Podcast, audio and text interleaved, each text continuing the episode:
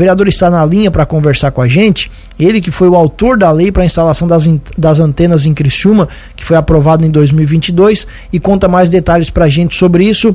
Vereador, bom dia. Obrigado por atender a Cruz de Malta FM. Tudo bem?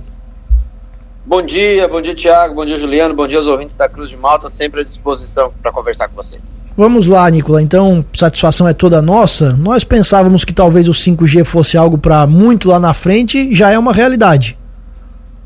É, já é realidade por conta de um trabalho intenso de organização da legislação que começou lá no início de 2022 aqui em Criciúma, nós fizemos a aprovação da legislação e nos 12 municípios da ANREC a gente já atualizou a legislação para instalação de antenas. Aí em, em Lauro Miller, o vereador Guilherme Coan fez esse trabalho muito bem feito também, parabenizo o vereador, porque todos os municípios da ANREC hoje têm a mesma legislação para instalação de antenas, todos eles. E isso facilita a chegada da tecnologia. E agora Criciúma já tem duas antenas da Vivo, nessa né, da, da, operadora Vivo, elas estão localizadas no centro da cidade e muitas pessoas já estão acessando o 5G, que garante de 15 a 20 vezes mais velocidade na, na navegação. Para o cidadão, isso é muito bom, porque facilita é, a, a, utilização para ligações de longa distância, para ligações por vídeo, para facilitar a navegação na internet, diversas situações que ajuda essa tecnologia. E o mais importante disso tudo, a gente desmistificou a ideia das antenas causarem câncer, matar pintinho, matar passarinho, isso não existe. Isso é um mito e isso ficou muito claro na audiência pública realizada, nas discussões que foram feitas é, aqui em Criciúma, enquanto audiência pública, e nos próprios municípios também. E aí, a partir de agora, a, a TIM e a Claro também devem fazer a sua instalação em Criciúma e automaticamente nas cidades da região. Por que automaticamente nas cidades da região? Primeiro, porque nós temos uma legislação adequada. Né, os 12 municípios, o meio milhão de habitantes que nós temos na região carbonífera, eles têm é, possibilidade de receber essa tecnologia.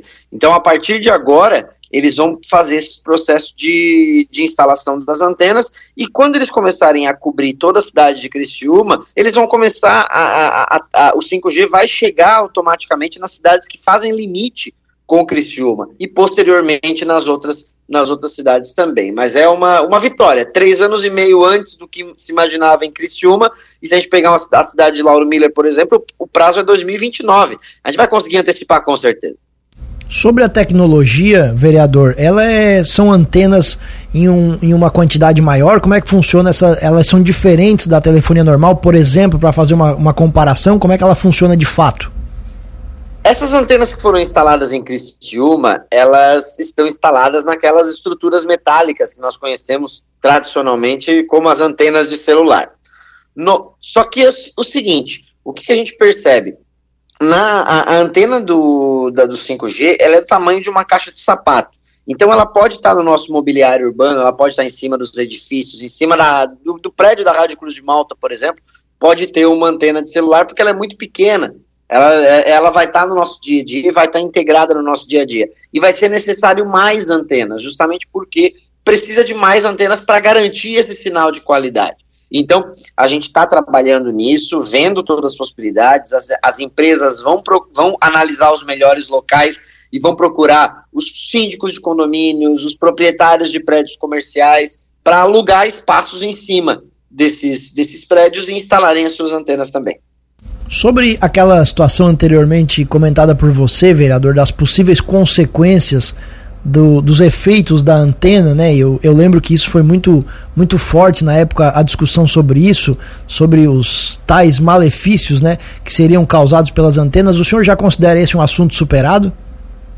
Eu considero completamente superado. É, e estudos feitos pela Universidade de Londres, pela Universidade de Nova York, por diversos, diversas universidades que, que fazem pesquisa científica de qualidade, pesquisa científica que traz dados e evidências, isso já, já é completamente superado, na minha opinião.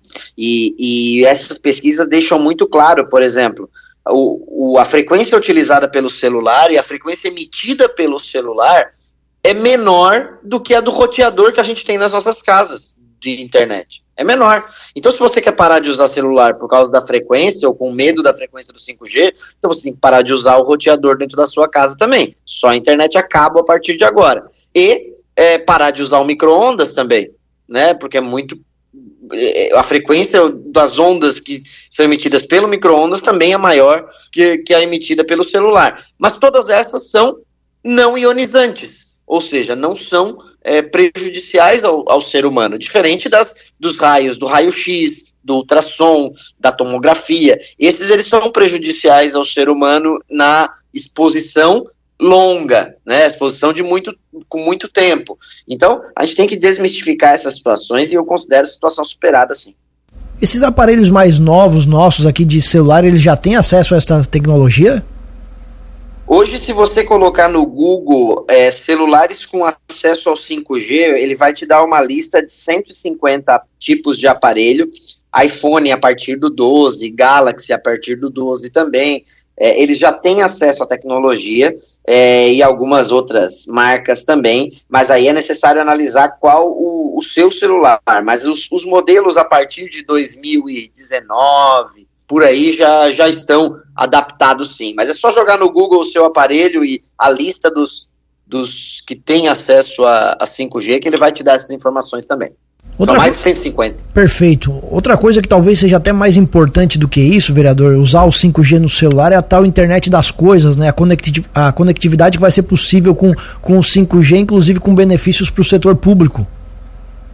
Exatamente. A gente, se a gente analisar enquanto residência, a gente vai ter fa maior facilidade na automatização de processos dentro das, das casas. Mas também, por outro lado, no setor público, a gente vai ter, por exemplo, informações mais rápidas na área da saúde, informações mais rápidas na área da educação, na mobilidade urbana, os municípios vão poder criar é, sistemas mais informatizados para semáforos, para é, análise das, das ruas, ver tempo de semáforo, abertura de semáforo, informações sobre segurança pública também, porque a qualidade da imagem vai ser melhor.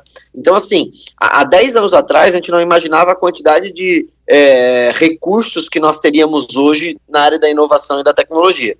E daqui 10 anos nós vamos ter recursos e tecnologias que nós não podemos nem imaginar hoje por conta do 5G.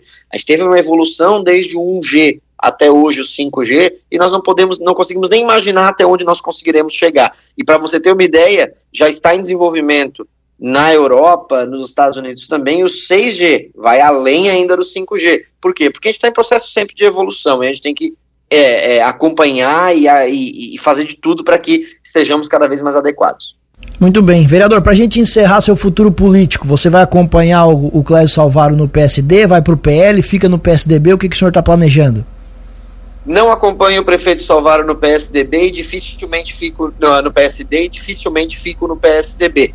É uma questão de, de princípios, né? Eu lembro de uma frase de Winston Churchill que ele diz o seguinte: é, tem gente que muda de partido por conta de princípios e tem gente que muda de princípios por conta de partido eu não mudo de princípios nunca. Então, eu devo, eu devo seguir o meu caminho para um partido mais à direita, um partido que defende o, o, livre mercado, que defende a liberdade individual. A minha tendência é essa, é seguir para um partido de direita. Pode ser o PL, pode ser o Novo, pode ser o, o próprio Partido Progressista, que tenha algum, alguma linha um pouco mais é, parecida com essa, pelo menos aqui em Criciúma e no estado de Santa Catarina, mas hoje eu tenho uma conversa muito boa com o Partido Liberal, já trabalhei com o senador, hoje governador Jorginho Melo, e, e, a gente tem uma situação muito próxima, uma conversa bem avançada, mas meu prazo de, de mudança partidária é só março do ano que vem, então até lá muita coisa pode acontecer.